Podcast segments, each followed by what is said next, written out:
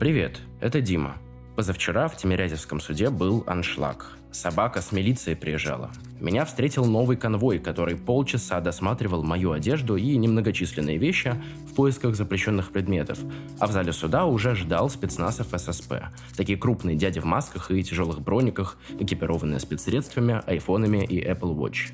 Из-за такого усиления формальная процедура заняли много времени, а в зал попало еще меньше слушателей, чем обычно. Зато все были предельно вежливы и раз 10 за день спросили, нет ли у меня претензий.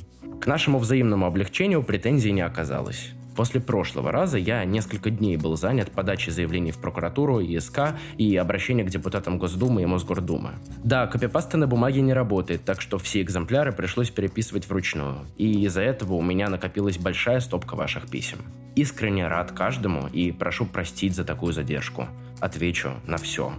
На самом заседании тоже было интересно. Обязательно прочитайте онлайн на нашем канале или на сайте Медиазоны. На протяжении трех часов, если не больше, я отвечал на вопросы адвоката, прокурора и судьи, объясняя, почему я не верю Коношенкову, чем Нью-Йорк Таймс лучше комсомольской правды, где я был эти 8 лет, а самое главное, почему описанное мной событие не фейк и постановка, а страшная правда.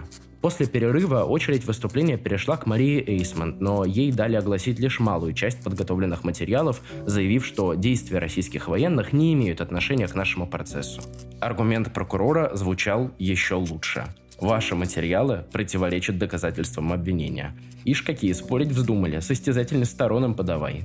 Зато под конец дня судья приятно удивила нас, удовлетворив ходатайство о вызове в суд для дачи показаний Коношенкова, Лаврова и Небенди, выписав повестки на их имена.